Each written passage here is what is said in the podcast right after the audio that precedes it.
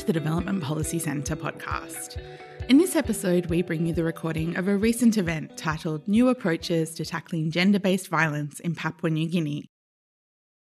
Welcome everyone. Thank you for coming. It's great to get such a, have such a good turnout, uh, and it shows the interest in and the importance of the issue that we'll be discussing today. My name is Stephen Howes, and I'm the director of the Development Policy Centre, and we are co-hosting uh, the event today along with the Lowy Institute. Uh, let's begin by acknowledging the first Australians, the traditional owners of the land on which we're meeting, and let us pay our respects to the elders of the Ngunnawal people, past and present. Uh, I'm not uh, chairing today's event, so I am really just here to uh, introduce the chair and to um, say a few thank yous, and then I'll sit down and I'll hand over to Sally Moyle. So thank you very much, uh, Sally. Sally is the branch, the head of the gender branch within DFAT, and um, it's really great to have, have you here and have your support. So thank you. I'll let Sally introduce the other speakers, um, but I'll just uh, have, give a few thanks. Uh, first of all, to our speakers, uh, thank you all for coming. You've all come a long way uh, to be here, and uh, we're really looking forward to, to hear what you have to say. Uh, I want to thank the Australian Aid Program. They provide significant support to Femili PNG, one of the uh, NGOs here, and uh, in a range of other ways um, to organisations such as ourselves here at the Development Policy Centre to make events like this possible. So thank you very much. Um, I don't think the Deputy High Commissioner is here, but uh, uh, Sakaios Tomeo uh, came visited us last night and uh, maybe coming here. So thank you to the PNG High Commission for their support. Thanks a lot to Jonathan and uh, Anna from the Lowy Institute. This is a joint effort and it's a speaking tour. They're off to Sydney to speak at the Lowy Institute, so it's great to have that exposure. Uh, to my colleagues at the Development Policy Centre, it's a lot of uh, work to put the uh, event like this, but also um, you know, we provide a lot of uh, ongoing uh, pro bono support to uh, Femili PNG. So, Kath and Ashley and Husnia, I can't see you all now, but thank you very much for all that you do. I want to especially mention Stephanie, Stephanie Copus Campbell. She's involved with uh, from in numerous ways with the event today. On the board of the Oil Search Foundation, she's on the board of Femili PNG, and uh, she's on the board of Harold Mitchell Foundation. And the Harold Mitchell Foundation provides our core funding uh, for Development Policy Centre. So without that, we wouldn't be able to have this event. So thank you very much, Stephanie, for all that you do. Uh, that's enough thank yous from me, but I am going to make one more remark, which is a pitch. Uh, we don't normally do this. In fact, I think in the uh, like five years of events and uh, over, I'm sure, a couple of hundred events, uh, I've never made a fundraising pitch before, but uh, I'm going to now. We support Femili PNG. Uh, it's not just a research exercise for us; it's also a, uh, uh, an extension of our uh, support and capabilities. And uh, we do get funding from the aid program, but we also raise funds for the organisation. And we raise funds in PNG, but it's a partnership with Australia, so we raise funds here. And it so happens that on uh, Sunday, uh, I'm going to run a half marathon uh, with my wife. And uh, my wife is here, so I'm just going to embarrass her by uh, pointing her out there, Claire. Yeah. And uh, one of our sons, Matthew, we're all going to be plodding around the lake on Sunday morning to raise funds for Femili PNG. So, uh, if you'd like to sponsor us, uh, we have a EFTPOS machine outside. so, if you're inspired by what you hear, please stop on your way out. There is actually there are refreshments afterwards, so we've given you an incentive to stay back and linger. Unfortunately, I won't be here because I have to take Denga off to a media interview. Uh, Ashley will be here, and she'll be very happy to help you. Here she is with the EFTPOS machine. So please do consider sponsoring us in our half marathon on Sunday. All right, that's enough for me. Over to Sally. I work. There it is. Thanks, everybody. Um, I hope this this lapel mic is working. Uh, so, thanks, Stephen, for the kind invitation to speak today. It's fabulous to have the opportunity to speak about uh, an issue that's uh, long been at the forefront of our mind in, in thinking about PNG and its development, but uh, is at a particular time in the development of, of responses to it. And we're really privileged to have here representatives from government, in Anna Solomon, uh, from community sector, and also from uh, the private sector. And I think absolutely we, we're beginning to recognise that no one sector is able to work on to respond to violence against women on its own, that we need all of us pulling together in, um, in, in, unison. So it's great to have the opportunity. And we thought the best uh, approach for this would be to treat this as a conversation. And so we'll, uh, I'll, I'll, coordinate a few questions to our panellists, but um, we should uh, treat this as a conversation, and I'll pause at, at, relevant times in order to give speakers, uh, the audience, the opportunity as well to participate. So, if you've got burning questions, put your hands up, and when a moment comes, we'll make sure we give you the opportunity as well. Uh, and I think we've got a good time for this conversation, so nearly an hour and a half.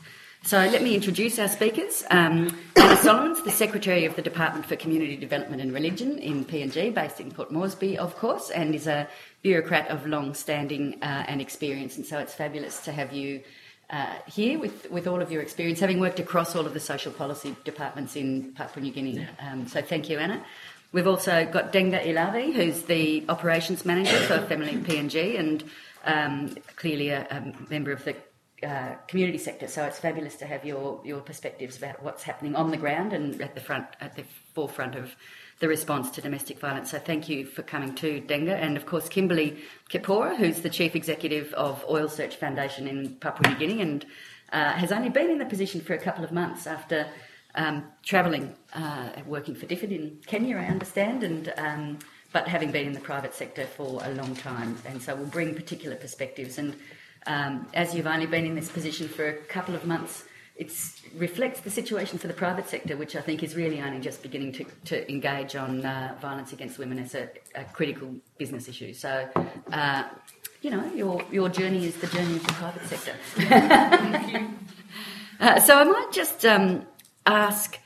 I mean, I, I, feel quite positive actually about the way uh, where violence is positioned now in PNG in terms of the recognition of it as a critical issue for development, for growth and uh, for community development as well, and uh, let alone as an issue of gender equality. So I feel that we're coming to a different stage in the development of the response, and wondering what your thoughts are about uh, where it's at, where whether trends are going up and down, whether there's any changes and opportunities to, to think differently about this issue. I might start with you, Anna. and can we put your lapel mics on and turn them on because I think we'll need them for the streaming. Yeah. Well, thank you, Sally, and um, good afternoon, everybody. Um, from a government perspective, and um, being a woman and knowing where we come from, the villages we come from, and seeing some of the journey that we've taken, as an individual and as a government and as a country too, I would start with um, us recognizing in Papua New Guinea our social safety network, which were really our family mm. and our clans and our tribe. And before we had any social protection policies or laws in place, we found safety and comfort in a family environment. And so, if there was violence, there was safety home right there in the community without having to look for a formal safety net known by everybody, a home shelter or somewhere else. It was right there in the family or in the extended family network. And that's how families operated, not only in gender based violence areas, but where disabled children or people were concerned, we didn't have to look for an institution where we could house them. Families automatically took care of their own. We also had, um, when it came to an orphanage, parents died. We didn't have to look for an, an institution. Automatically, a family member took on board the, the responsibility. So, as government now, we want to still recognize that strength that we have and, and not be influenced by anything else that's happening around the country, but recognize that strength.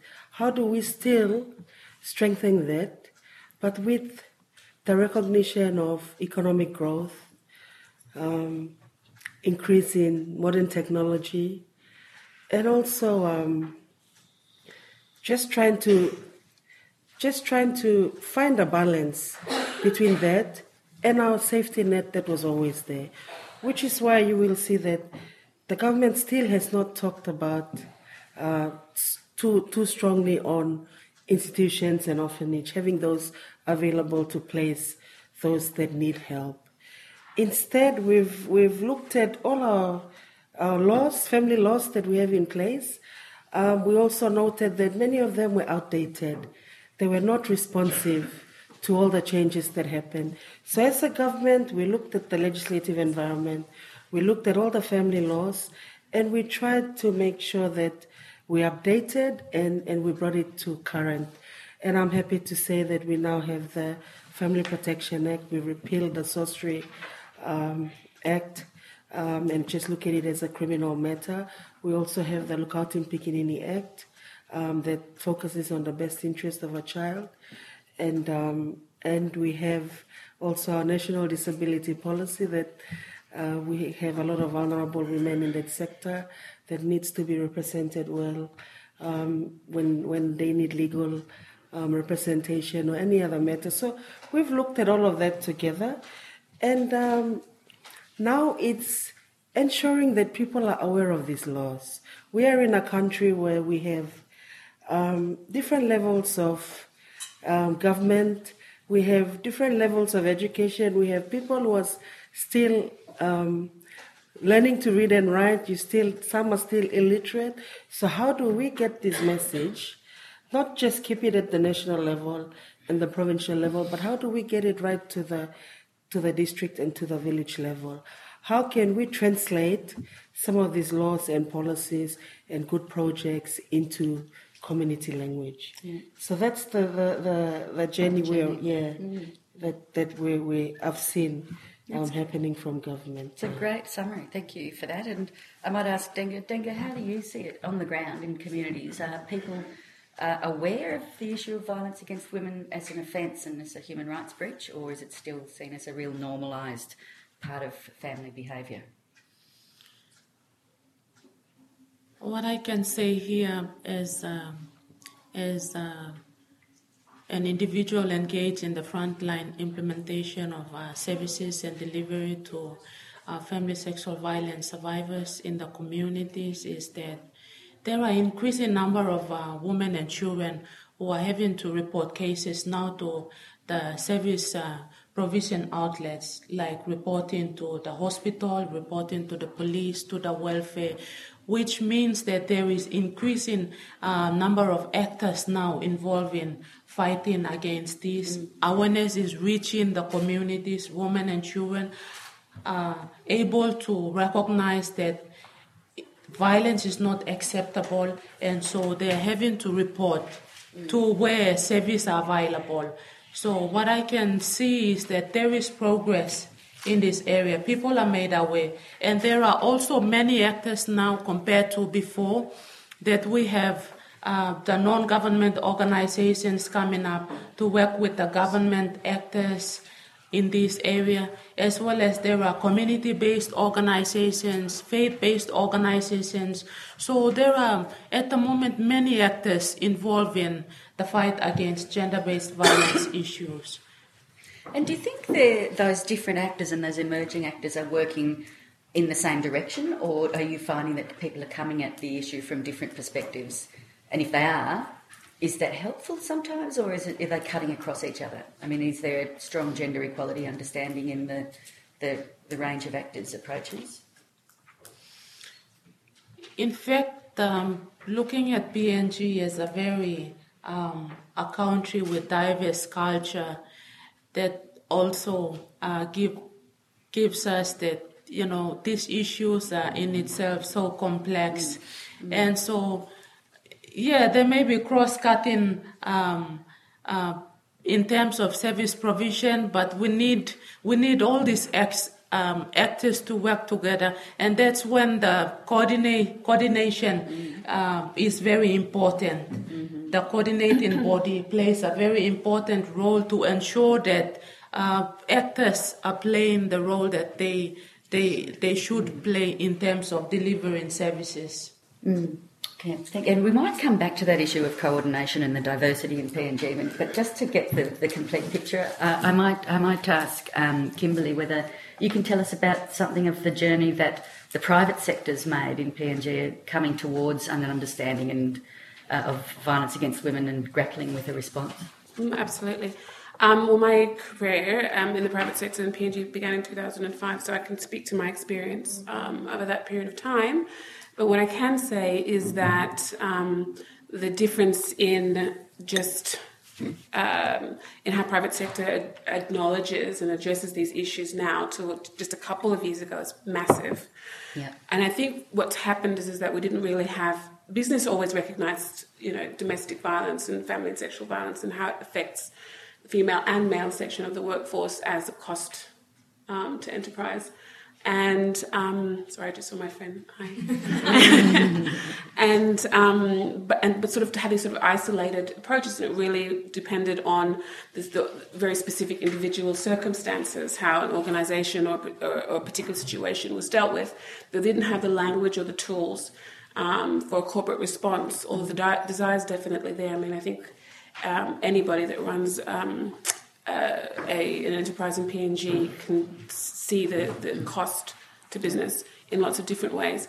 Um, now there's a lot more awareness and um, uh, acknowledgement um, with the language and tools that are available, and a desire, a distinct desire, to be able to incorporate measures in a functional, practical way, um, so that you can address those issues um, within the limitations of, of what a corporation can do, um, but in such a way that you will in, give the women, and it's mostly women who are um, affected by, by this problem in PNG, um, the tools to be able to um, develop uh, responses to their own situations at home, and equally men the tools to be able to um, lead change in their own homes and then eventually in the workplaces.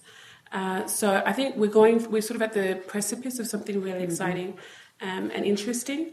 And this conversation is all part of that. And if you ask the same question in six months' time, you'll see even more Yeah. growth um, and development. It is fascinating to see how the private sector's engaged on this issue, uh, over, particularly as you say, over the last couple of years. What changed? Do you know? Do you have any any vision about what, what changed? Who was the, was there a particular person, or the legislative framework, or what was the catalyst to, for bringing the private sector along? Was there a leader in the private sector that, that gave us this change? That's an excellent question. I actually think that you'd probably be better off answering that one. But from my perspective, because I was out of PNG the last couple of years, there was um, something that happened with this sorcery case with the Leniata. Um, and that just sort of created a huge outcry. And um, there was just a general sense of revulsion to say, we've just let things get so bad that this is normal. Um, and it's completely unacceptable, and we just we have to change. This cannot happen again. Um, and so there was a real um, forum started, discussion started to be created about this, and they were small, but they've had a ripple effect that's that's sort of um, created a lot of um, um, platform for discussion. And I think one of the things about Melanesian society is the way that we sort of discuss and resolve issues uh, was really sort of very structured and ritual in a lot of ways. And for better or for worse, in some instances, you know, women just didn't participate in that process at all. Um, as um, uh, the, we have increased population growth and urbanisation, those traditional ways of managing um, conflict or stress or social stress don't really aren't really functioning the way that they used to. But we didn't have really a, a public conversation about how to uh, manage those issues together. Mm-hmm. Also, because yes, we became Papua New Guinea in 1975, but we were still a country very, very provincially minded Yeah. and very locally minded. Yeah. And the sense of nationhood is one that's developing now is also a new thing, and that's partly because of urbanisation and a mm-hmm. whole slew of children who are growing up in centres away from where their parents say they're from. They identify mm-hmm. themselves as being from Port Moresby or from Malay, um, and not from the places that parents originally came from. So all the social changes happening at this time. This is a very major issue. It's only one, but it's a very major issue. Um, and we need to create new forums and ways of being able to discuss those things, and you see that happening now. But that's only from what I know. I think Denga probably has a bit more. Look, I, I, I will ask you, but just to say, I think that in in many times in the past, this is absolutely true that an issue bubbles up to the surface in a community, and the community discusses it. Community sector gets engaged, government takes a lead, hopefully, and uh, the private sector continues to sit on its hands. But in this case, we've seen the private sector really stepping up, and in PNG, but also I think we're seeing it internationally. So Australian companies are now having uh, domestic violence policies in ways that are really beginning to be progressive as well. So it's just interesting that the way the private sector is seeing itself as a player. Well, to, to just to speak to that, um, I 100% agree with you. And we just came from, I don't know if you were there, but we just came from the Cairns, the Australia, excuse me, PNG Business Council meeting in Cairns. And I was, that was the first one that I went to, but I was really impressed because they um, gave the same amount of time um, and focus to economic issues and business development as they did to um, women's issues, essentially, um, and also youth and entrepreneurship, which I thought was mm-hmm. wonderful. Um, and so that basically front and centre said that the, one of the most important things that we need to start thinking about in doing business in PNG for Australia and PNG um, companies is this really critical social issue. And at one stage in um, the sessions, I think it was close to the final sessions, so all the men were called upon to stand up. Well, actually, everybody to help men to take ownership of this issue, and everybody stood up, and it was just a really powerful moment. Mm-hmm. And if you had asked me two days before the event if this was something that I would have perceived happening, um, where you have all the heads of industry gathered not really. yeah, that's it. Yeah, there so, is a there is a palpable feeling of change. People are inspirational, and I saw mm. people there who I've known for a long time just standing up, very sort of emotional, taking ownership of the issue. Leaders in business, and I think that's amazing. mm. From your perspective, I mean, it seems to it feels to me like we're at uh, a bit of a turning point in the way violence is being dealt with and addressed. And as you say, there's a lot more and various actors coming into the space. Now, do you see, do you know that there has been that level of change? And if so, how, what do you see as being the catalyst for it? How did it build up that head of steam till it got to the time when we could see change happen? Well, like my uh, friend said, I was really impressed uh, during the PNG Australia Business Forum when the Business Coalition for Women uh, presented it was really a way forward that the private sector would engage in this. And we never had this in the, maybe if you ask me, uh, two years ago. Mm-hmm. Or, yeah.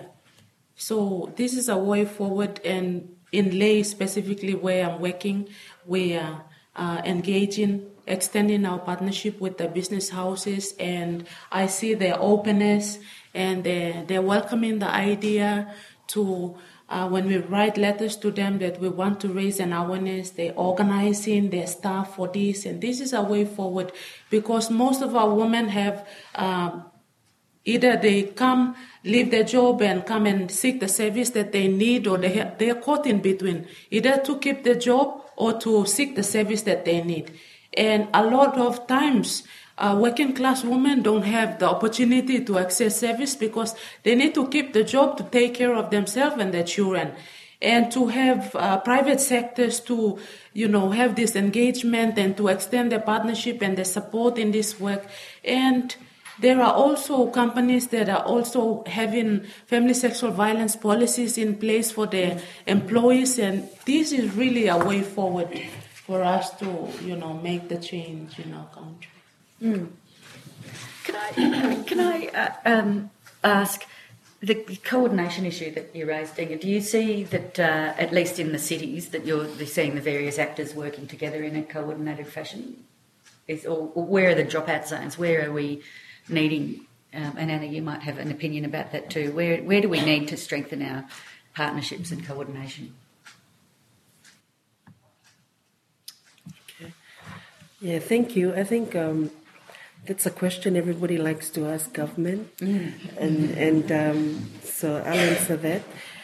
Um, I'd agree. I'll agree with the two uh, women here because in the last three years we've seen a lot of changes. A lot of changes have happened in terms of um, reforms in in sectoral approaches, really, in how we can work together to to move forward. And we've done a number of things, and um, one of the things we've recognized in the department is is how do we coordinate better? The government focus is on gender-based addressing gender-based violence, but not just gender-based violence. We also want to um, focus on women economic empowerment mm-hmm. as an approach to addressing gender-based violence.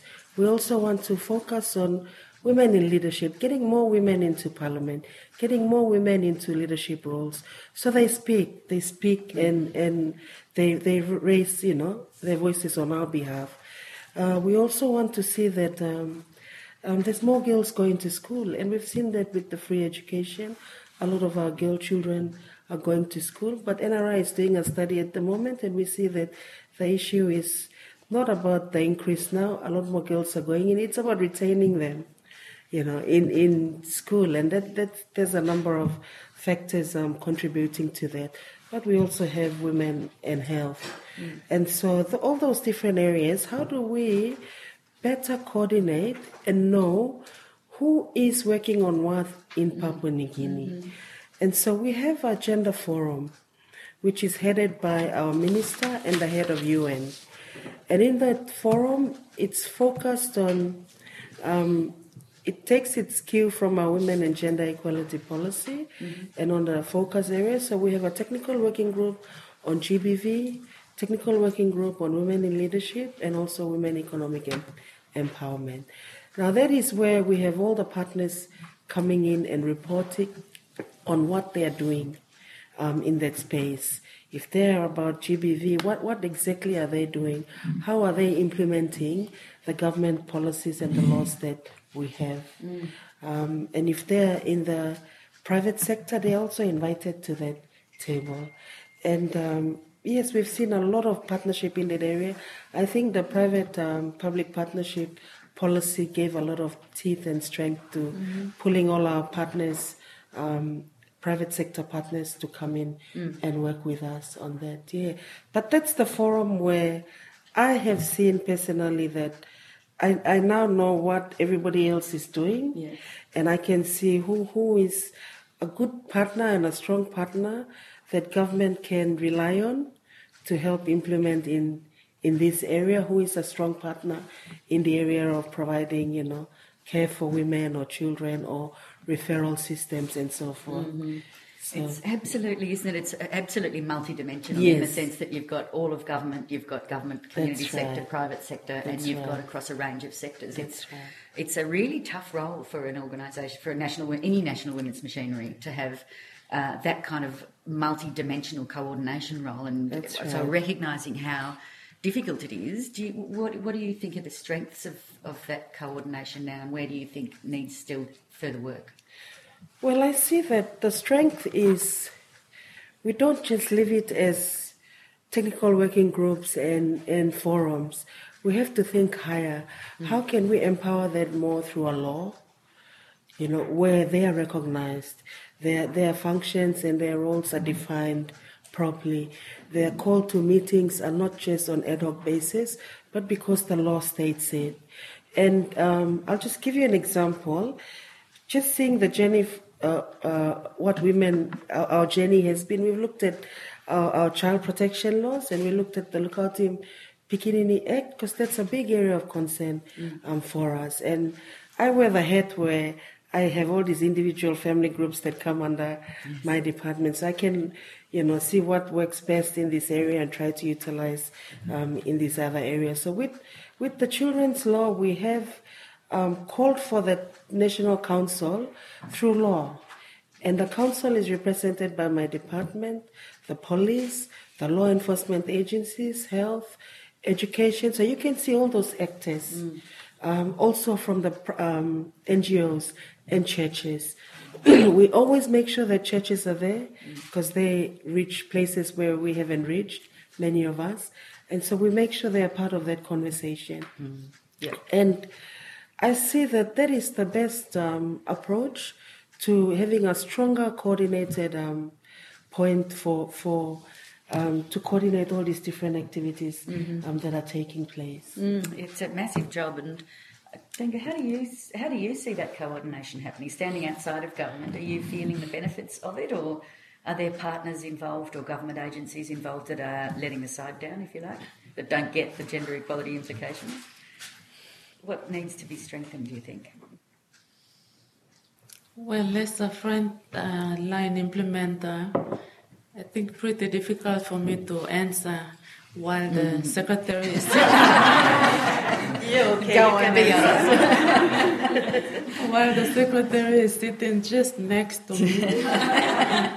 yeah, but I mean, we're just beginning to address these issues in the recent years, and uh, like our secretary said, there's a forum in place, and we're hoping to support this as partners, uh, implementing partners on the ground to work with them to help ensure that this is coordinated well in a, in the way we address this mm-hmm. issue. Are you engaged? Are you, do you find that you're engaged in the conversation? Uh, not directly at the moment with the secretary and her department, but at the implementing implementing stage, Femili PNG is um, is very much supporting the coordination of services, basically in the in the center that I'm working with. And, and so, who, who, do you engage with? The health system, police and justice systems. What, what's the range of actors in around family? Well, Femili PNG basically work uh, directly with a lot of partners and actors in those who are directly delivering service, and that involves uh, the hospital, family support center, and uh, the police. And we work with a range of uh, police units, like the Family Sexual Violence Unit of the police, for uh, family violence cases and also for family sexual violence cases, the sexual offense squad of the police unit. For those uh, criminal cases, also the criminal uh, department of the police. We also work with the late, uh, district court mm-hmm. and also the national court for cases that get uh, prosecuted and through the national court. So, yeah, we work with all the wide range of stakeholders there who are actually delivering service to uh, survivors of gender based violence. And we also coordinate meetings where we call all the stakeholders to come together at this I'm speaking at the provincial level mm. in the province that I work in. So all the we have quarterly meetings where the stakeholders come together and we um, identify issues and we also have uh, discussions around recommendations on how to work with those issues that um, are identified mm. as service providers on the ground. So we very much kind of coordinate the services that are delivered to uh, stakeholders, I mean, the survivors. But recently we have the Family Sexual Violence um, uh, Action Committee and the FSVAC Secretariat that is being rolled out, and we are very much giving that coordinating role to the government okay. and also trying to support them to function in that area. Excellent. So you've got your, your, your coordination role, government's coordination role, and hopefully we're growing an organic uh, approach to proper coordination. And, and from your point of view, Kimberly, I know you're only back recently, but uh, what's your perspective so far on the level of coordination between sectors and uh, and dimensions of society, and also on business coordination and coalitions? Excuse me. Um, essentially in every aspect of the work that we do at the foundation, which is principally in health, um, leadership and education, women's protection and empowerment, um, uh, we take our lead from the national government in partnership with the national government and uh, our cue in the development of our policies and approaches in all of those things. Um, and also then with the provincial governments in the provinces in which we work. So um, I also acknowledge that there's been a huge amount of um, growth and development in the national government's responses, especially with the GESI, I guess you call it policy. I've only read it, so GESI. Um, which I think is excellent, and um, that's the sort of documentation um, that we take our cue from um, when we're developing our approach. Um, for us, partnership is just as important as coordination. Mm-hmm. And um, with the development of our women's protection um, uh, program, we really see ourselves as positioning ourselves as a leader um, in terms of the private sector response and working very closely with our private sector partners. Again, it's early days because a lot of people are trying to, um, a lot of organizations are trying to um, use a best practice approach, which is really, really refreshing to see um, to to this. And so there's a lot of discussion going on at the moment. Um, we're a little bit ahead, but the there are a lot of people, a lot of other organisations that are, are, following us closely behind. Yeah, yeah. Our approach is essentially um, we sort of have four streams that we look at when um, in in our women's protection program. The first is the policy side, and that's where we look at international best practice and then what's the national government doing and how can we work with them in developing our policies and standards internally first. Um, so making sure that we streamline policies and approaches and then make sure that we bring that awareness of those things across the board to all of the staff, whether it's gen- a, a global or sorry, I should say across the company gender sensitization program or developing hubs with information with all of our sites, um, those sorts of activities. The second stream of approach is developing um, tools and access to knowledge, um, and that can be, and that's where a partnership and partnership hopefully with organisations like Femili PNG really come into play. So equipping yeah. the staff that we have um, with the tools to be able to, to acknowledge or to see the issues that they're facing and um, how can they address those? How can we help them to address them? Um, through partnerships with people like, um, well, the name's escaping me now, but uh, Warrior, um, what's that Warrior program? Warrior culture, culture. thank you.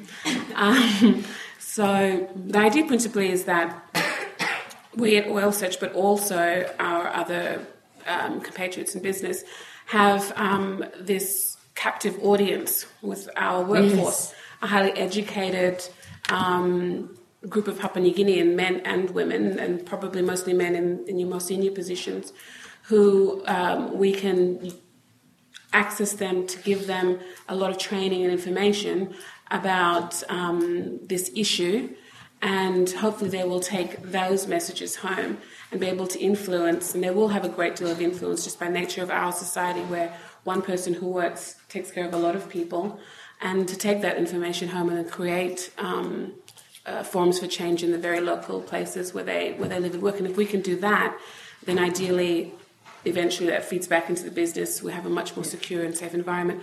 Something that, that the legislation has brought us is the requirement that um, that companies are uh, to create safe workplaces for their employees, mm-hmm. and that extends to doing as much as we can to um, ensure that um, gender-based violence um, is reduced and hopefully eliminated, so that women feel safer in the workplace, and also that the, whatever whether they bring the, the sense of safety, whether this the danger to that safety is occurring in the workplace or, or elsewhere.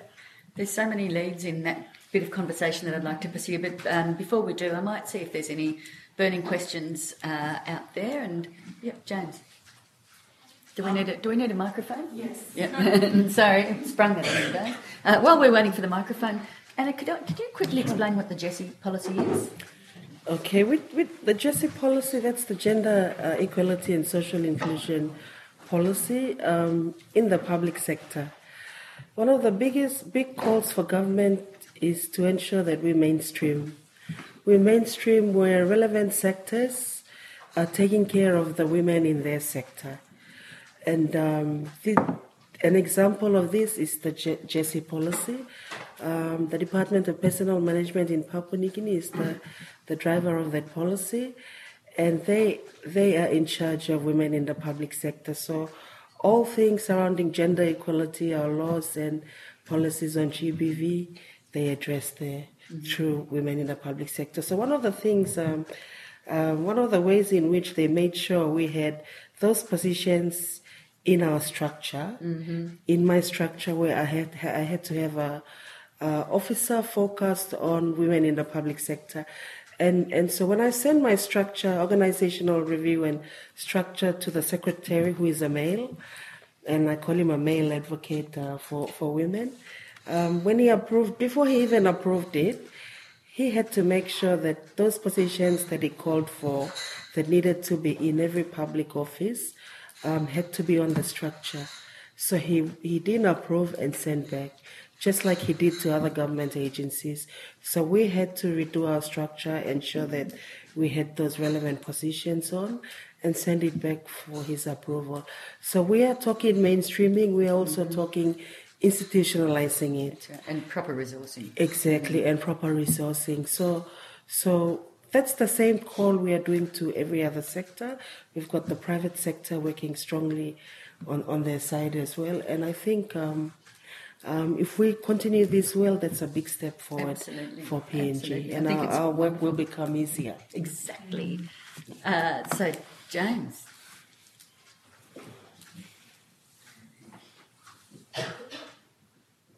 Thanks. Um, I wanted to ask about the churches.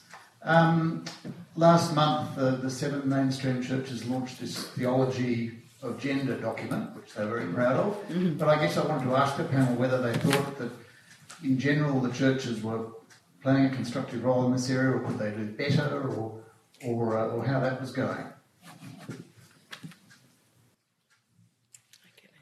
Okay. Anna? Yeah. Um, thank you for your question. I think um, for Papua New Guinea, we recognize that um, before any government was set, we had the churches there in Papua New Guinea, and we are very um, we are we call ourselves a big uh, Christian country, and and we recognize that churches are there in the communities and villages and the most rural areas where we have not reached. It's for this reason that a lot of funding. I mean, I commend the Australian government for their for starting the funding with the seven mainline churches, and and because of that, it pulled the, the government in.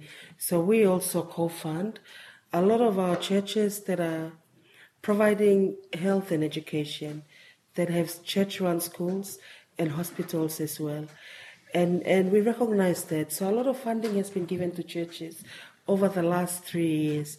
I'm sure you, you would agree with me on that.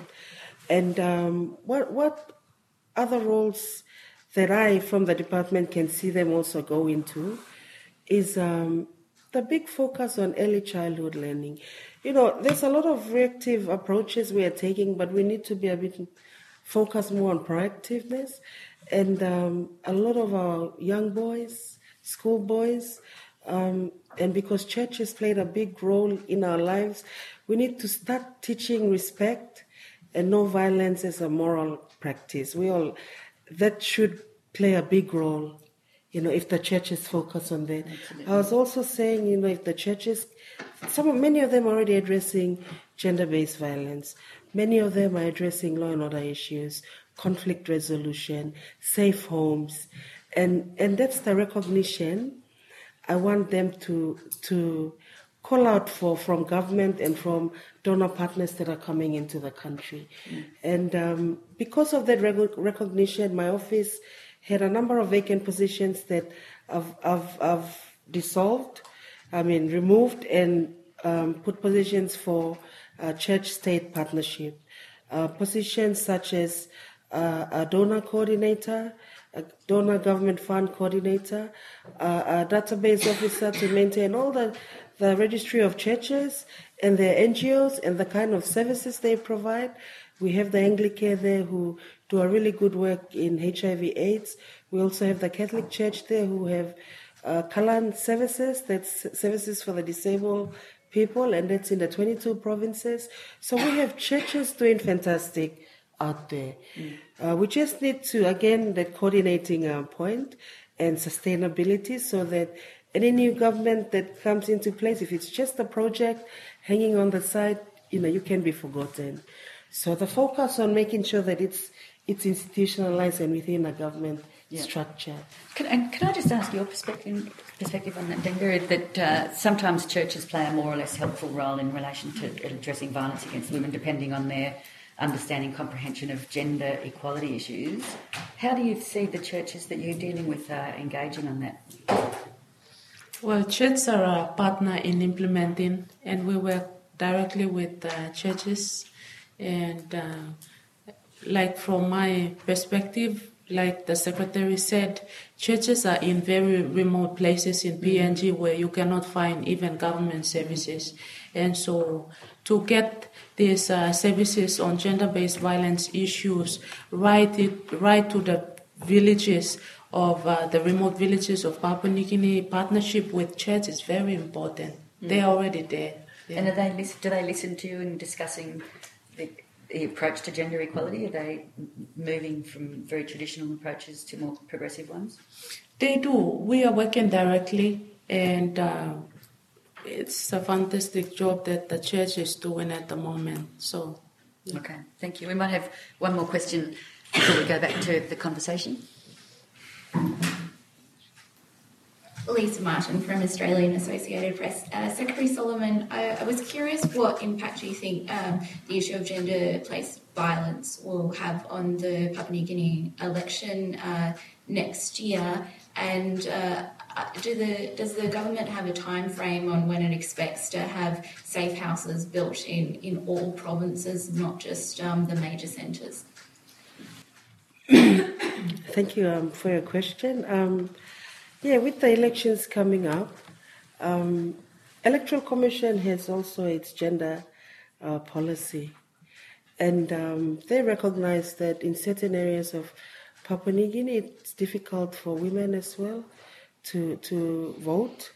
I mean, just to get to to vote, and so they've they've worked on um, not only at that level where they're trying to address uh, women having you know an opportunity to vote, but also our disabled community. They've included that as well, um, and they've got a lot of women uh, working at the poll uh, booths as well, which was not there before, and so hopefully that will um, help uh, with a lot of women um, getting that opportunity to vote.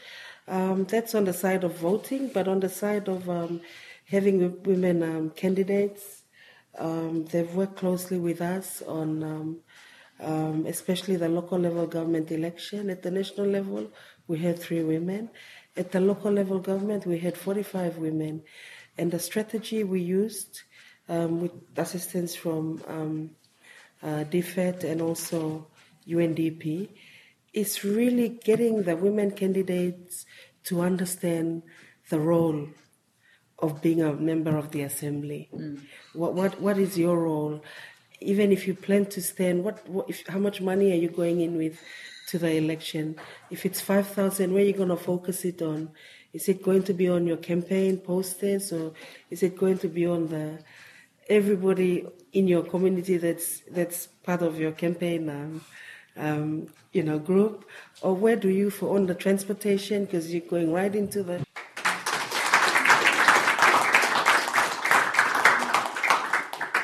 a group that wanted to stand, and you had some that decided that they're not ready for that yet, mm-hmm. or that's not their place. And so that strategy, we'd like to do a national uh, strategy mm-hmm. um, to get more women into uh, the national level. Um, your other question on safe houses. Um, with safe houses, when it comes to government, we are putting pressure on members of parliament, governors, and members. Um, we have a district development authority now where all the funds are going directly to the district. Mm. It's no longer at the national level. So how do we tap into that? How do we get decisions at the national level where NEC is giving direction um, for um, safe homes or for, you know, because and what I'm happy to also announce here is we had the five priority areas of law and order infrastructure, health, education, and, and so forth. So most of the funding had, had to be around there. Um, they've now included community development, Excellent. which covers all the other. It, it's covers all the other important areas that you and I are passionate about, mm-hmm. and so that's that's where we push in many of these agendas. So where you see safe houses, um, maybe the, the the leader is committed the, the leader is committed. And of course, Australia is helping to fund a couple more. In, and in yes, I need to um, sorry acknowledge uh, DFAT here while I'm here. Thank, you. Thank you for reminding me. Um, in fact, you have really made that start for us um, with safe houses. Um, there's a number of them around the, the country. Largest is in Manus. Seven, we have seven or eight. And um, I, I paid a visit there and had a look at um, the, the safe home itself, and it's even way better than many of the homes, you know, mm. in the in the villages and the settlements too. So. I thought, oh no, we're going to want to stay here for a lot longer than. and we're looking at Buka now yes, well, yeah. We have Buka and Goroka, so we have um, a number of safe houses there. What we need in PNG is really professional counseling. Mm-hmm. I have welfare officers. Um, we are we are counseling um, as social workers, as mothers, as fathers, but the professional counseling that is really needed for traumatized um, individuals mm. is lacking. Yeah, look, and, and, this is another layer of complexity, isn't it? Is the ex- education system exactly. and delivering the skills that yes. you need. How yes. are you going with that? We, we, and and so when we when we raise these issues, we are looking at a whole lot of sectors taking ownership of their own, you know. And so you have the university there. We raise these issues so they can look at the curriculum. What can they improve in there that can address um, those they're sending out from the universities um, so that they're able to work in organizations such as ours and address some of these issues. I'm happy that UPNG now has um, gender um, studies as one of its electives mm-hmm. at the university, so that's a big plus. Um, for the country, yeah. Um, there's still, but we recognize that there's still more that we need to do. But those are some of those areas that um, have shown that we are moving. Thank you. Yeah. And Denga, do you have difficulty finding people with the right skills to work in your organisation? Is that is that still a real break on the on the potential for addressing violence effectively? Yes, there are a lot of uh, uh, gaps in the skills that uh, professionals need to have in order to address uh, uh, family sexual violence issues in the country, like the secretary said, that our education uh, system need to also address and improve its curriculum in order to ensure that people are trained and have the skills that they need and the knowledge to provide the services that people need. Mm. So, I, I, mean, for me, I, I, think we've talked about a lot of the complexities and the different dimensions that uh, are involved in addressing violence effectively, and some of them are common across all countries. And you know, Australia certainly hasn't hasn't cracked the, the complete picture, particularly in terms of coordination across different levels of government. But um, uh, PNG's got added complexities, and one of those is the, the ethnic diversity and the remoteness. Um, I wonder if you can think, tell me what your ideas might be for the future. How could, should PNG approach the response to violence? differently to other countries to respond to the diversity and the, the, remoteness of some of the communities in PNG? How can you ensure that we can get services out to everybody? Yeah, I think uh, from from the government angle, um, it's firstly recognizing the churches that are there, mm-hmm. because besides the family, um, that's the second uh, group they run to for safety. Yeah. And so strongly recognizing the churches is a big step forward. Um, another is when we have partners coming into country, it's not one size fits all kind of help. Um, we have to recognize and understand that many of us, women, families, we come from a village. In that village, we all have our different standing in society as women. I know mine, she would know hers. Um, if you go talking very feminist, they totally push you away. Some of the awareness that we do, like now, um, when you go home and talk about it, you must know that if it comes from you as a woman, would it be expe- accepted by the villages or the community? Mm. Should you start it in your home and educate your husband? or do that awareness around your sons and your husband. So they do the talking for you to the rest of the community. Would that have a lot more impact than you as a woman? So just knowing that and having that balance is a really big step forward um, for us as women. And if we can do that um, right, we'll be okay. Mm-hmm. Sometimes we, we take it take the wrong approach and it pushes us right back, and we have to work another how many years to just get it right again. Yeah, yeah. so just knowing our place and where we come from in the villages we represent is a big step forward. I, I know my own story and where I come from and where I am in in my my village and um, how they um, slowly recognize and are accepting that I'm not just a woman. I'm a professional too, and I'm a leader in my own right. Mm-hmm. So that's slowly and and slowly being appreciated, and it makes me happy that I didn't um, push it, you know, the way that I was taught at the global level and at the national level. Yeah, yeah. So approaching it in a Melanesian way, Yes. it works in the Yes. context of the, the social cohesion. That's, That's a really important point. And um, Kimberly, what, what do you reckon? How do you either you personally see the issue of diversity and remoteness, Yeah. or how does Oil Search engage with it in the private sector? Um, well, I think it's first of all we rec- acknowledge that there are a lot of innovative and, and um, successful approaches and learnings that we that are, that are currently being developed in PNG and Femili PNG is an excellent example um, of of that. And it is definitely true to say that different locations and specificities will require different approach, and probably truer for PNG than almost anywhere else on the planet. Yeah. Um, and that that's what makes it interesting, but also incredibly challenging. Having said that, there are a lot of commonalities, and I think focusing on those probably makes things easier. But in relation to the different approaches, I was just having a conversation this morning with a colleague from DFAT about this, and was saying, um, for example, just if you use the Femili PNG model, it's not that one model is so successful here that we should apply it there, but rather than that, we should really focus on this coordination and discussion aspect. How did you do it? Let's go back and see how we can do it because there will be learnings to be made that can make an approach more efficient and reduce the need to um, reduce the um, possibility of um, making mistakes as, as you go along the way, the need to reinvent the wheel necessarily.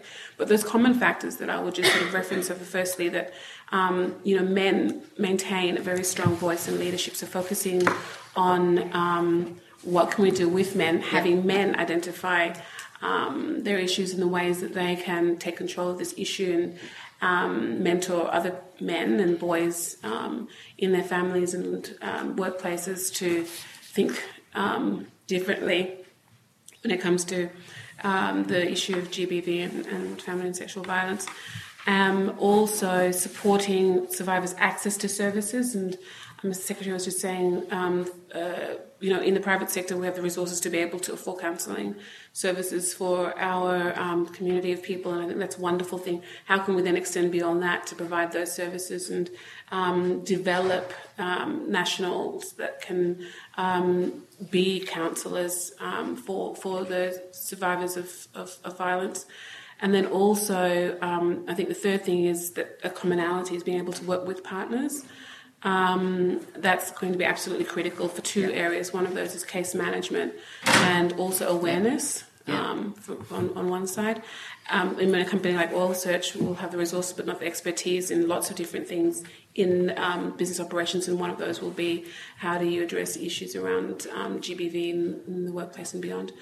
Um, and then the other and final one, which is a really big area of focus for us, is empowering women and girls. And I think, Anna, you raised that point before. That's absolutely what we would focus on is a very critical aspect education, education, education, Yeah. especially literacy and financial literacy. Um, and there are things that you can do quite quickly um, to start alleviating some of those pressures and giving women um, tools to be able to make choices in their lives and to have security.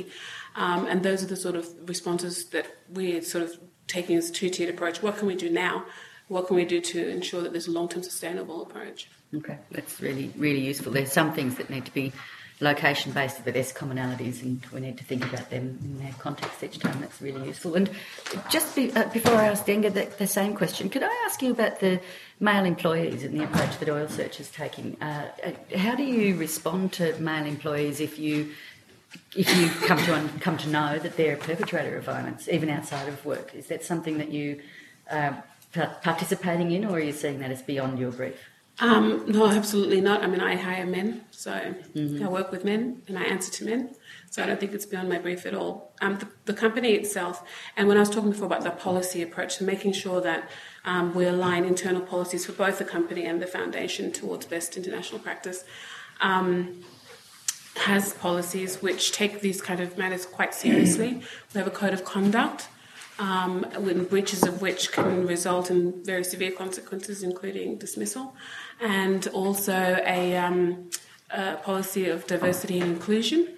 Um, and also our um, safety and health uh, and awareness policy, um, safety, health, and environmental awareness policy um, has gender aspects to it. So those are only three of I think five which specifically address um, gender um, equality and inclusion. Um, and breaches of the all, all or any of those um, have uh, can result in consequences, and it's the HR function of the business that manages um, those sort of separate And incidences. male perpetrators, even outside of their employment. It, um, that's a very good question. I would have to cite That's, specific that's examples. That's a, that's a, uh, that's a, a, kind of an area that's still under conversation, I think. Anything But, that um, impacts the business. Okay. And have you got? Do you find you've got the HR specialist skills that you need to to to manage this sensitively?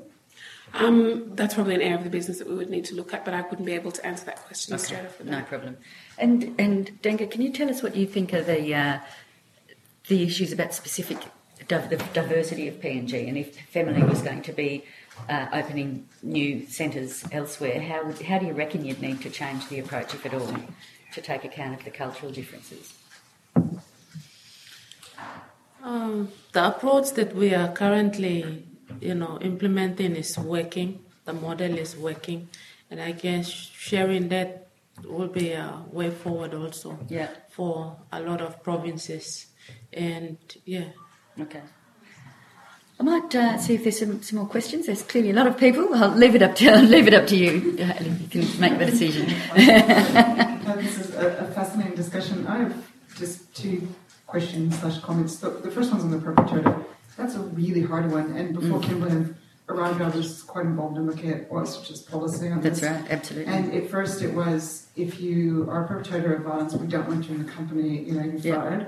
And then we started thinking, well, what does that mean for the families and the women? And all of a sudden, you know, it might be something dreadful to his wife. He comes to work, he's fired, and then he doesn't have an income, and he's really angry. And And is it part of the employment contract? Is it? Yeah. and so, how do you then kind of, are you better off than having a culture that there's zero tolerance, but then working, you know, with perpetrators to see that that's wrong and Mm-hmm. then helping the family to access services, etc. So that's still something that is under, Under discussion. any advice on that, we would very much appreciate it. Okay. The second one, Secretary, you, you um, really struck a chord with me when you noted um, you decided not to take advice from all the international organisations and follow your own advice as a woman of Papua New Guinea. And if I ever do a PhD, it's going to be entitled The Unintended Consequences of Aid and how we've stuffed it up giving advice in many different areas.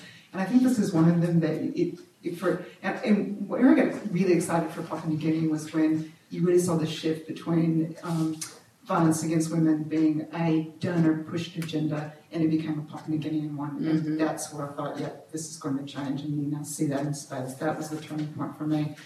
But um, I guess, you know, do you feel more and more that um, Papua New Guineans now have the confidence to sit down and say to donors, that is just wrong, you need to listen to us, we have it wrong, you know, that policy is not right. Are you, are you feeling that, you know, you have the voice to be able to do that? Because I think, particularly with the safe house issue, I mean, you know, we want the hardware as well coming in and saying, yes, you need a safe house, here it is, and it lasted five minutes because we didn't, you know, discuss with the community how that needed to be developed. And I think our second time around, we're really thinking about it and asking the community, what do you need and how do we support this? But I think there's a lot of lessons that you can give you know, to donors and how we can. Yeah. Absolutely.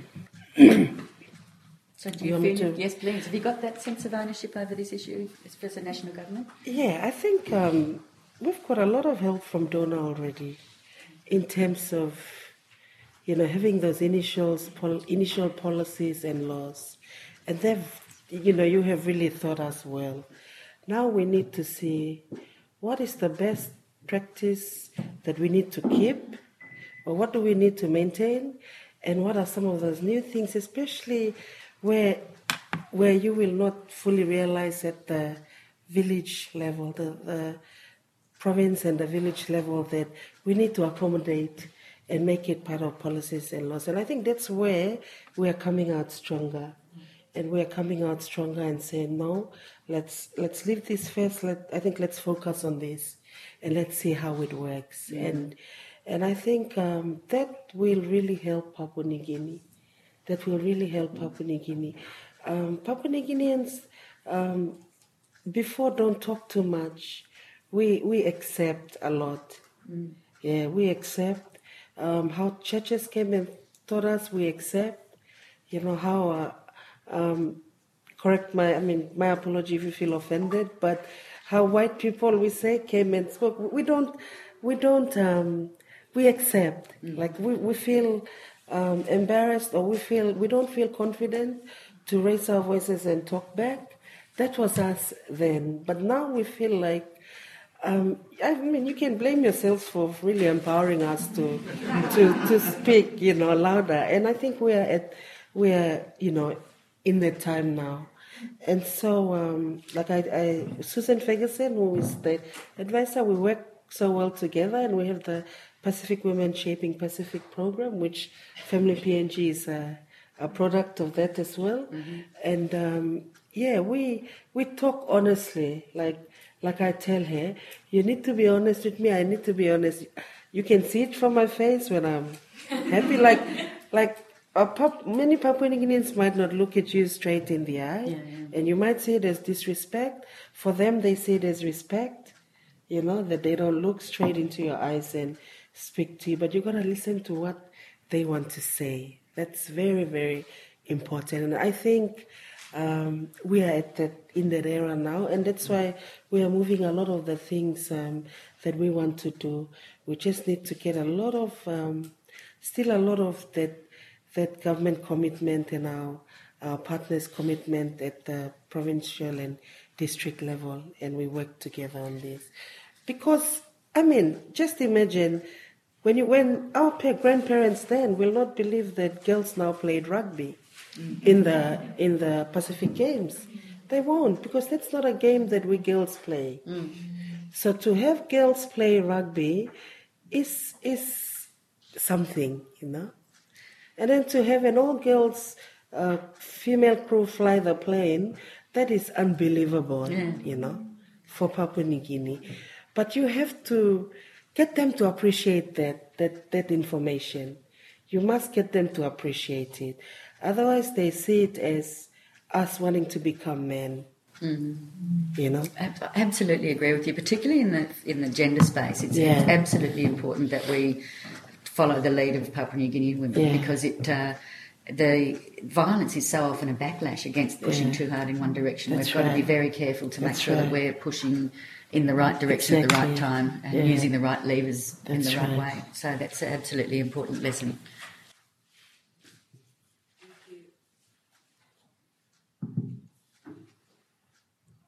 Um, my question goes to the um, Secretary Solomon. Um, the first one is um, how, do you, uh, how involved and responsive are members of parliament on the issue of gender-based violence?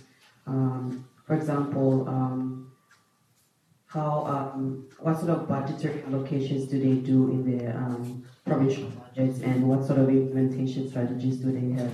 And the second question is it is true that churches, institutions such as the churches and Femili PNG and the private sector are being involved on this side. Um, but my question is, what is your opinion on community-driven action, and is there any room for um, that sort of action um, in the national framework? Thank you. Okay, um, thank you um, for your question. You're PNG, right? Yeah. Um, well, I'll answer your second question first on community develop, uh, driven pro- programs. And um, our Department of National Planning um, in, in Papua New Guinea has worked really hard. Um, and, and we have tried to, not only the Department of National Planning, also in my department, we tried to see how we can recognize partners recognize partners properly through laws and policies, and the good projects that are already running. And um, national planning has also just launched their National Development Cooperation policy, which which clearly um, talks about our partnership with all our partners and where how we should head in PNG. And so with that, that that gives us a lot of strength in in our exit strategies. Some of these pro, uh, programs are good, and then it's given to the communities, try to drive it, but then there's no government recognition there because they're not aware of that program. They're not aware of that that uh, a good good uh, project that's running there because we maybe had partners that came and didn't speak with government or tell us what they were trying to do and went directly to the district or the province. And so you get that issue where governments change and then probably the former head knew about this project and was supportive, but the new governor comes in and is not supportive of that you know pro, pro, program because he was not aware. So just continuously having to include government um, at all levels and continuously including them where I was just sharing with Femili PNG on some of the things um, we can do together so that you are continuously recognized. I'd like to share some of these good pro- programs and uh, stories in the parliament. I'd like to get my minister to share that a good um, program is there in Warburg and run by so and so because I, I'm, I'll see all the members there, you know, trying to, they have funds. I want that. Can you come and do it in my village? I'd like that too. Come and do it in my village. But when we are not working together and when you leave, then that's not sustained. Mm-hmm. So that's where we really need that approach. Another example for community development project is from the other side again, is we had JICA, for example, and I know that many partners who come want to help us at the national level with reviews and reviews of policies and legislations, but I think we've we are, we've gotten smarter now with working on those things. So where else can we drive the funding now? So with JICA, we said, okay, can you send us some your technical people on just how to make a well, water well, you know, simple things. So they sent some of the experts. We took them all the way to the village. They saw that we had done our TNA, um, our, our, feasibility study. So there was nine villages there without water, but they have to walk how many miles just to fetch water. So JICA was there training all the young boys in the village. This is about community participation. Young boys in the village, they themselves did the land survey, they dug the ground, they mixed the brick, they dug the drain all the way to the water, river, and at the end of it all, they had nine water taps running. Now, there was not, people are getting used to being paid before they do something that the community needs. There was none of that because it was an area where they really needed water in the village. So those are some, you know, community development pro- pro- projects that communities themselves took ownership. And I keep telling others if you need experts to do your water well, don't look far. Just these nine villages here that have experts now. Mm-hmm. You know, they've been trained. JICA gave them um, certificates so they can come and do yours. So I just thought I should share yes, that yes, example. It's a good story. Thank you. Yeah. Um, sorry, on members of parliament, you also asked. Um, you know, it's very challenging sometimes um, when when you have you need to you must. There are different levels of uh, people that get elected, you know, and you need to get them to understand that we've signed CEDAW, we have to comply. You know, how do we domesticate our laws and our legislations? How do you, as a leader, influence that at your um, community level. But lately, the response has been good. And why it's been good is because we are giving the direction through um, the policies that you submit for the endorsement.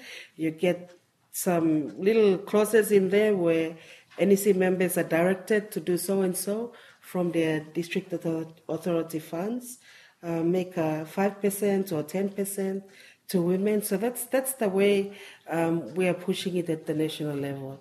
But again, the the ownership is still with the province and the mm. districts. Mm.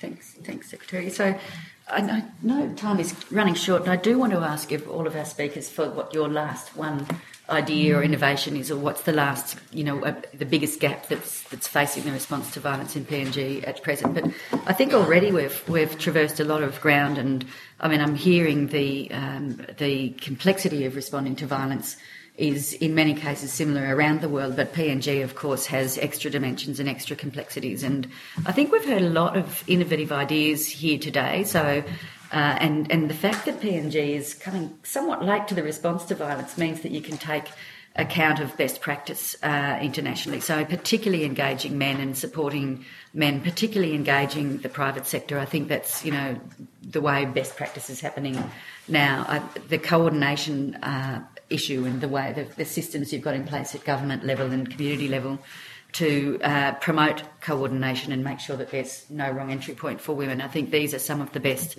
uh, practice issues internationally and the, the, recognition of the need for people to come uh, at this in a coordinated fashion, but also recognising that diversity of PNG is absolutely important. And uh, the particular approaches to gender issues in PNG, I think, is absolutely important uh, piece for me. And what I've, I've learnt today is, is that you're really grappling with that and advancing gender equality, knowing the, the context, knowing how far, how far you can push in one sense mm. and when mm. you need to step back and try another another line.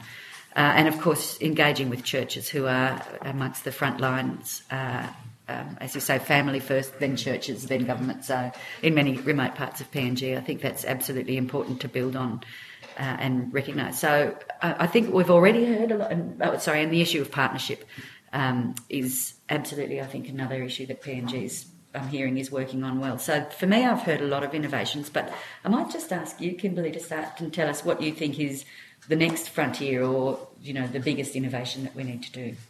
From the public private sector perspective, um, that's a really huge question. So thank you for that. um, I think essentially it is for us. It's it's focusing on partnership where I mean I think all people who are business people in PNG will be the first to acknowledge that they're not social um, experts or um, and won't have necessarily the tools in house to develop a, a, a, specific or accurate response to quite massive social issues, and which this is a front runner in them.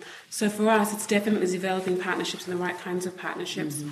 Um, for us specifically, the Women's Protection and Empowerment Program, essentially we're focused on ensuring that we um, deliver gender um, equality is realised in the workplace, firstly. And secondly, overall, that in PNG um, we empower women to live, live, live lives that are productive and free of violence.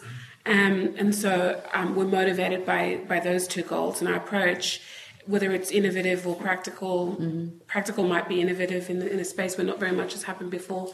Um, is really internally what can we do locally with um, our partners and nationally um, with the government. And our goal is to be a leader um, and a partner in, mm-hmm. in all of those things. As it's early days, it's really one where of sharing information, I think, is really critically the key.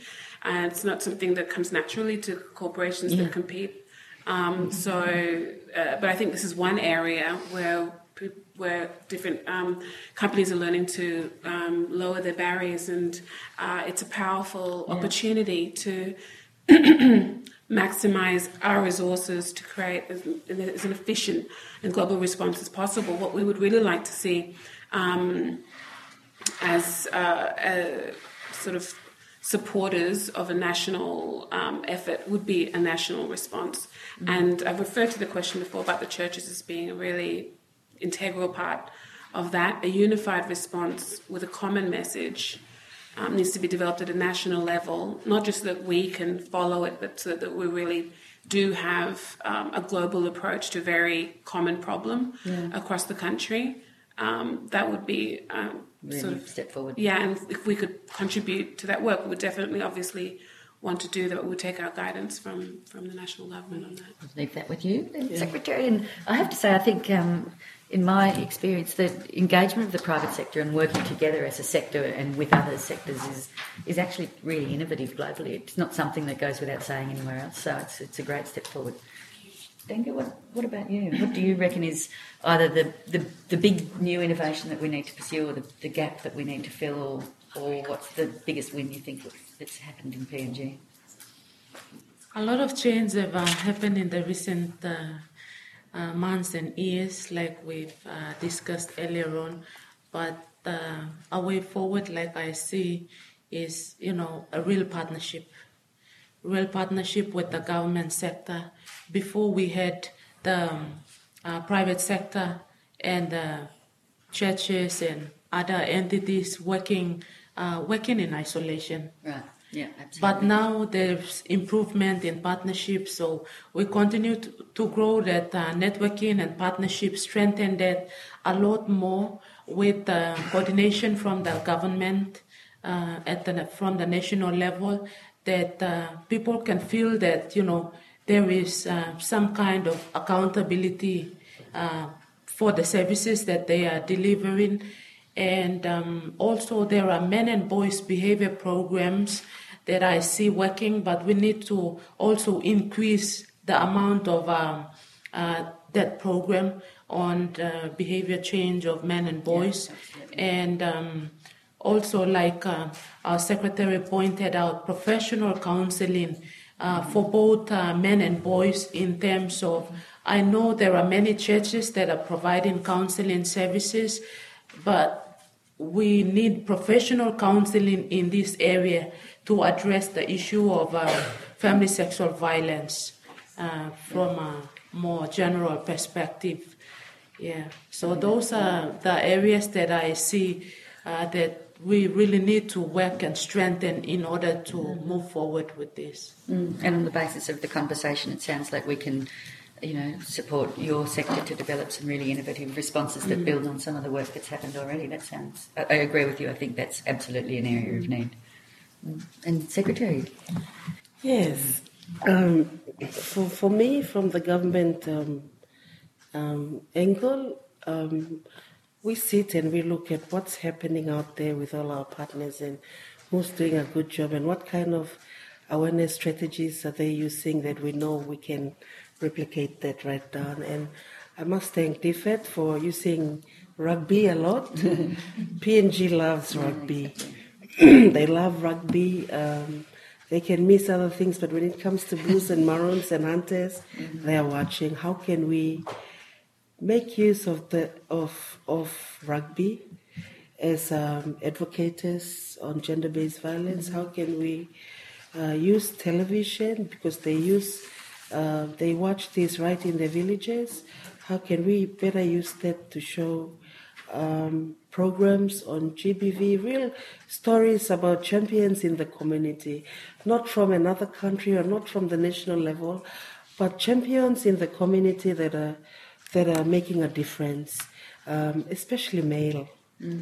Um, when we show these programs of male trying to make a difference, um, talking about gender-based violence, addressing these issues, it makes a lot of difference um, to many other men that are sitting there and watching. So that that's a, a big area um, for us as well. Um, also, modern technology has taken Papua New Guinea by storm, and um, where some can't read and write, they are actually using mobiles now and they've learned to text. So Mhm. that's our literacy, literacy, literacy teacher there. So how can we better make use of modern technology now? Yeah, yeah, good question. How can we better make you know use of modern technology? Uh, we've focused a lot with our censorship office on the effects and they're reviewing the censorship act. But what are all the positive Yeah. things that we can use that for? Uh, my last one would be the standardized and institutionalized data Yes, data yes, collection. yeah. Um, we still don't have proper data to support many of the things that we are saying. Uh, we see it, we see many things, but we still don't have data. uh, data. So that's a big area that um, um, we would need a lot of focus on. I think we need to keep talking about that, particularly in the context of the uh, Sustainable Development Goals, That's which right. now have a target around uh, incidence and prevalence of gender Yeah. equality. So we need to be able to report effectively, I think, if for no other reason, but certainly it will help inform policy directions and responses. So absolutely agree. And I think, Ashley, we're out of time, aren't we? So uh, I know there's a lot more questions, but I think we can uh, ask if, if people stay and talk in the refreshments. And with that, then going on, I think I might just say thank you very much to Dev Policy Centre and Stephen and Kath and Ashley. Thank you very much, and also to Lowy. Thank you for your uh, support for this, and um, thanks to our speakers, Kimberly Denga and Anna, Secretary. Thank you very much indeed, and it's been great to have the opportunity to talk to you. I've really Thank you. enjoyed it. Thank you.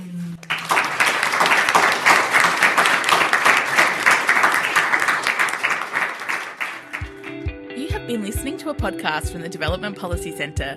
For more information on our work, visit our website at devpolicy.anu.edu.au. To join the conversation on Australian aid, Papua New Guinea and the Pacific, and global development policy, visit our blog at devpolicy.org.